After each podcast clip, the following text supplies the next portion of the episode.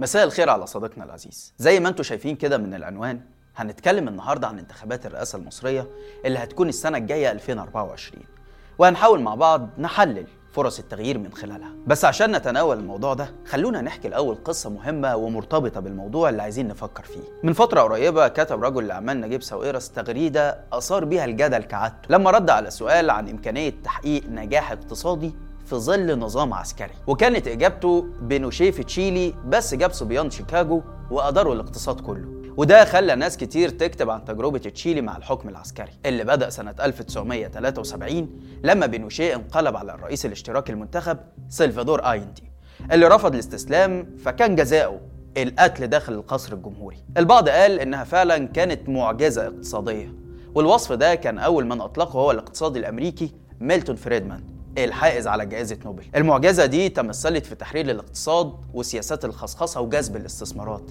اللي خفضت معدلات التضخم وحققت معدلات نمو مرتفعة وصلت ل 8% سنويا.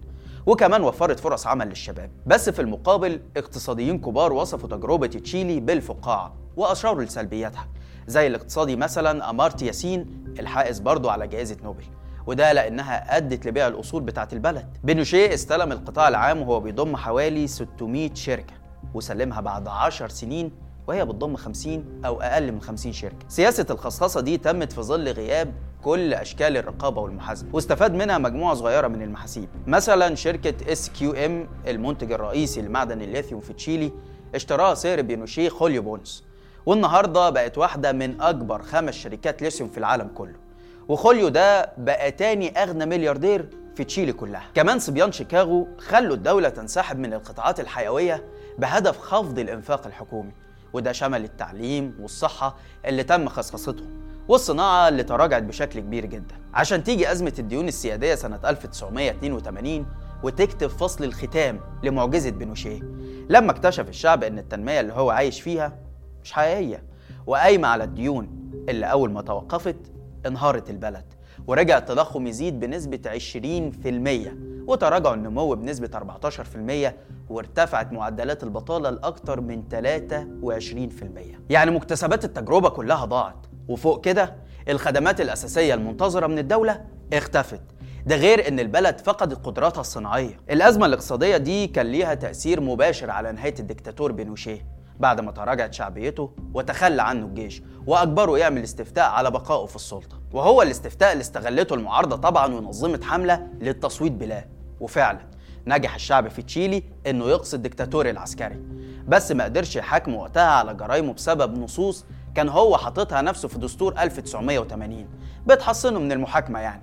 لغاية بقى ما اتقبض عليه في لندن وعثروا على حسابات بنكية ليه خارج البلاد فيها ملايين الدولارات. عشان يقضي اللي بقى من حياته في إقامة جبرية قبل ما يتوفى في نهاية 2006 سايب وراه إرث طويل من انتهاكات حقوق الإنسان ونظام رأسمالي بيوصف بأنه من أكتر النظم غير العادلة في العالم. بيحصد فيه 1% فقط من الشعب وهم فاحش الثراء تلت الناتج المحلي. ناس كتير بتشبه السيسي بديكتاتورة تشيلي بنوشيه سواء من ناحية القمع أو من ناحية سياساته الاقتصادية اللي غرقت البلد في بحر من الديون. وده بيخلي البعض يأمل إن تكون نهايتهم متشابهة وإنه يرحل بطريقة سلمية. هل يرحل السيسي في انتخابات 2024 ده اللي هنحاول نعرفه معاكم في حلقة النهارده. أنا عبد الرحمن عمر وده برنامج الحكاية.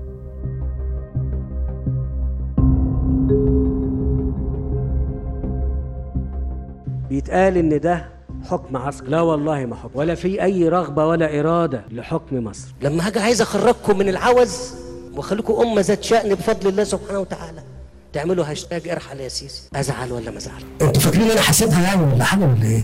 لا والله. لا والله. ممكن تستخدم في إيصال ما اراه بغض النظر هو صح أو خطأ إليكم. أهلا بيكم. سنة 2018 خلص السيسي مدته الأولى في الحكم.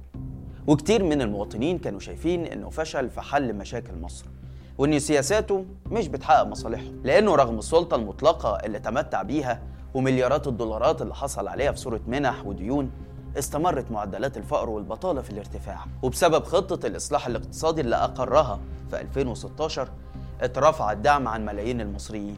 وارتفعت أسعار كل السلع الغذائية فضلا عن الكهرباء والغاز والبنزين. يعني وعوده بتحسين حياة المصريين ما اتحققتش.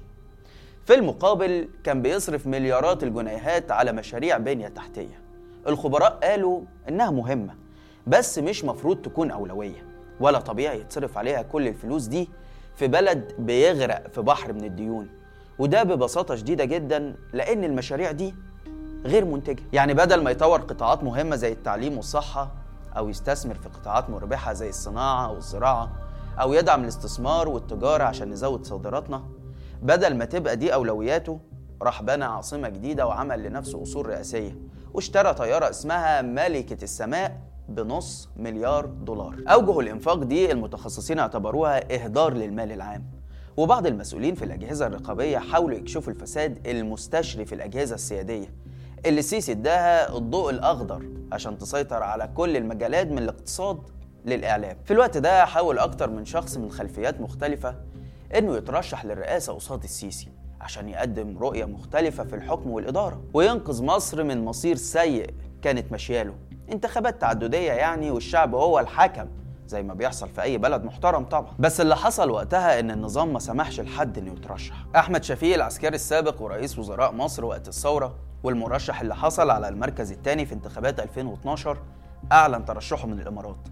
بس فورا السيسي كلم أشقائه وداعميه هناك وطلب منهم تسليم شفيق اللي تهدد بفتح قضايا فساد قديمة ضده. فالراجل لقى نفسه مشحون في طيارة ورايح للسيسي وأعلن انسحابه من الترشح خاصة إن عدد من مؤيديه تعرضوا للاعتقال والحزب اللي كان مؤسسه اتبرأ منه. عقيد تاني في الجيش اسمه أحمد قنصوة ظهر فجأة وأعلن ترشحه هو كمان وبدأ بيانه كده بجملة هناك أمل. بس الحقيقة إنه طلع مفيش أمل ولا حاجة والراجل فورا اتقبض عليه واتعرض لمحاكمة عسكرية واتص حكم بالسجن ست سنين.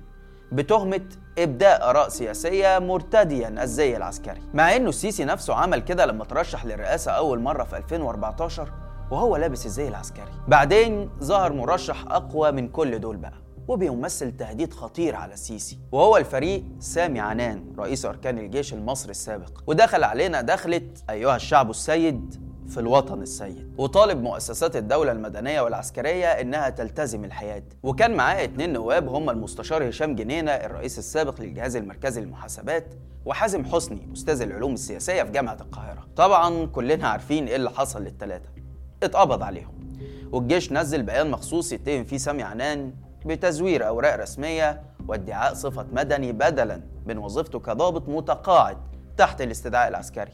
ومخالفة القواعد العسكرية بإعلان نيته الترشح لرئاسة الجمهورية واتحاكم عسكري. وبعد ما أخد أحكام بالسجن مجموعة كده على بعضه عشر سنين خرج فجأة في نهاية 2019 باتفاق ودي يضمن سكوته وعدم مشاركته في أي نشاط سياسي مقابل إيه بقى؟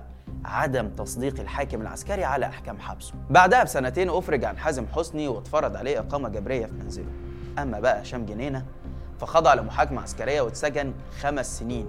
لأنه قال إن الفريق سامي عنان يملك مستندات تدين من يحكم مصر. قبل ما يخرج الشهر ده بعد ما غالبا كده اتاخد عليه ضمانات بعدم ممارسة أي نشاط سياسي هو كمان. شفيق وعنان وقنصوة ثلاث عسكريين اعتقدوا إن خلفياتهم العسكرية ممكن تحميهم وتديهم فرصة إنهم ينافسوا السيسي، لكن للأسف رهانهم كان خسران. في الوقت ده ظهر كمان مرشحين مدنيين بس سرعان ما انسحبوا من السباق بعد تعرضهم لتضييقات وتهديدات كان أبرزهم المحامي خالد علي والسياسي محمد أنور السادات أما السياسيين التقال زي عبد المنعم أبو الفتوح فكان يكفي تصريحاته القوية ضد استمرار السيسي في السلطة عشان يتقبض عليه ويتم تصفية حزب مصر القوية والانتقام من قياداته ولغاية النهارده رغم تخطيه السبعين سنة مازال في السجن وسط ظروف صحية بتهدد حياته مين اللي بيدير مصر؟ مين اللي بيقول رأي سياسي للسيسي؟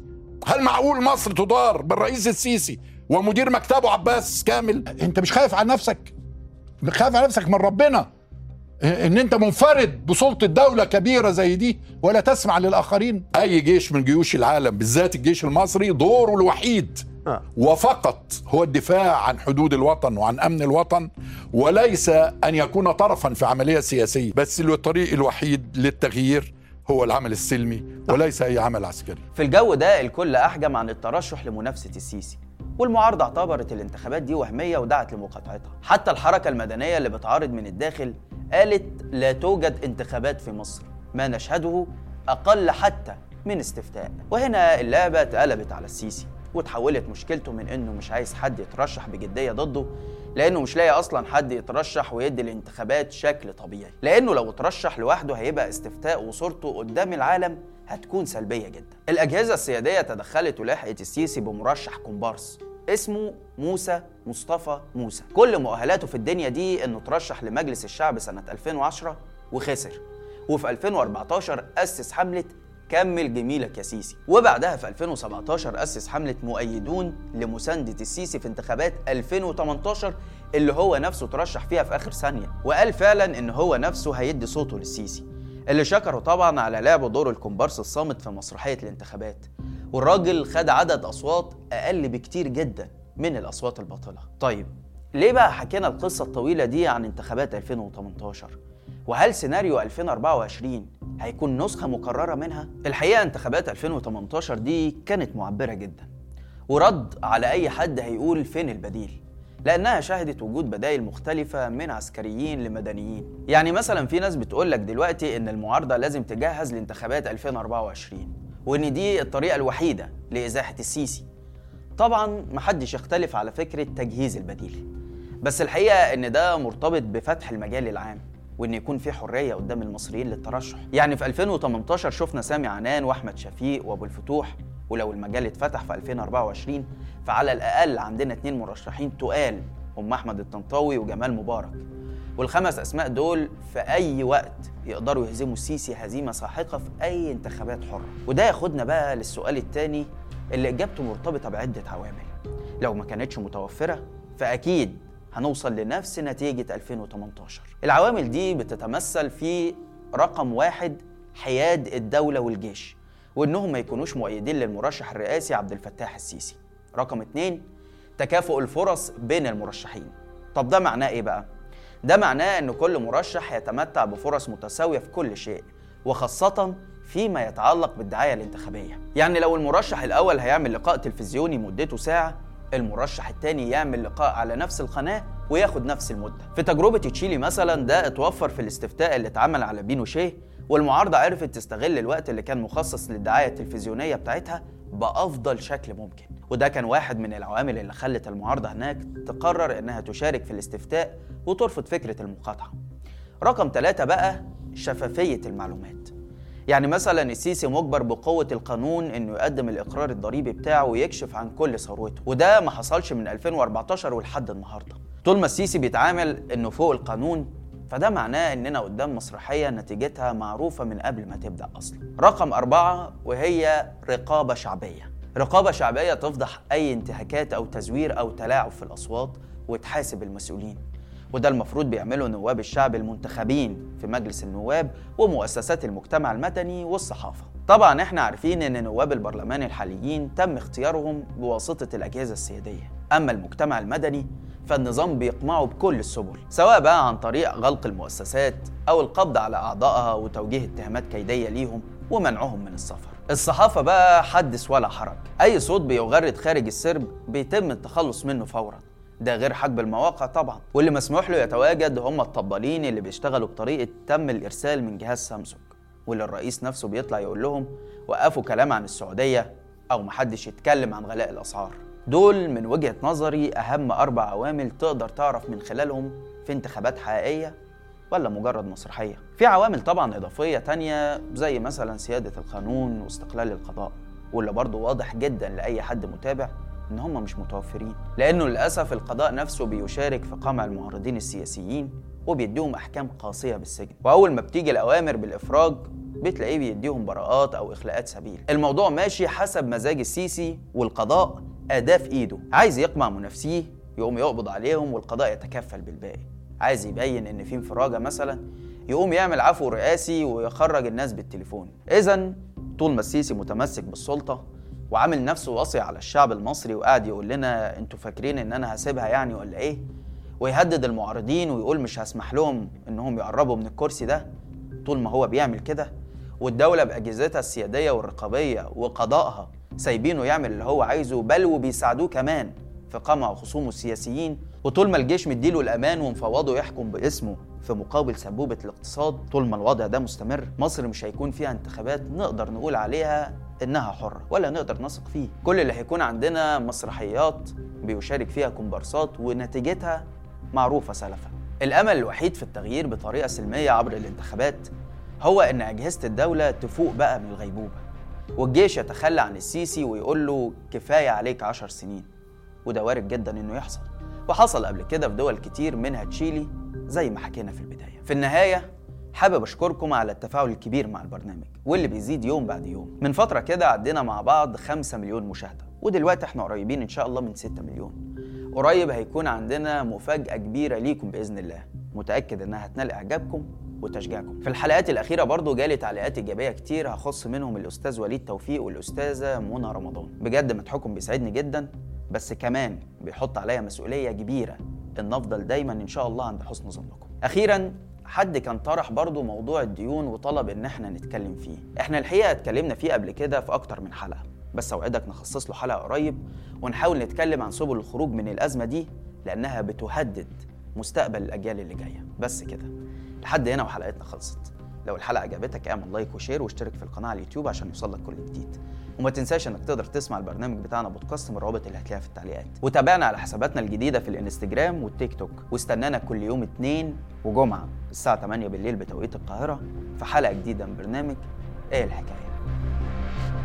سلام.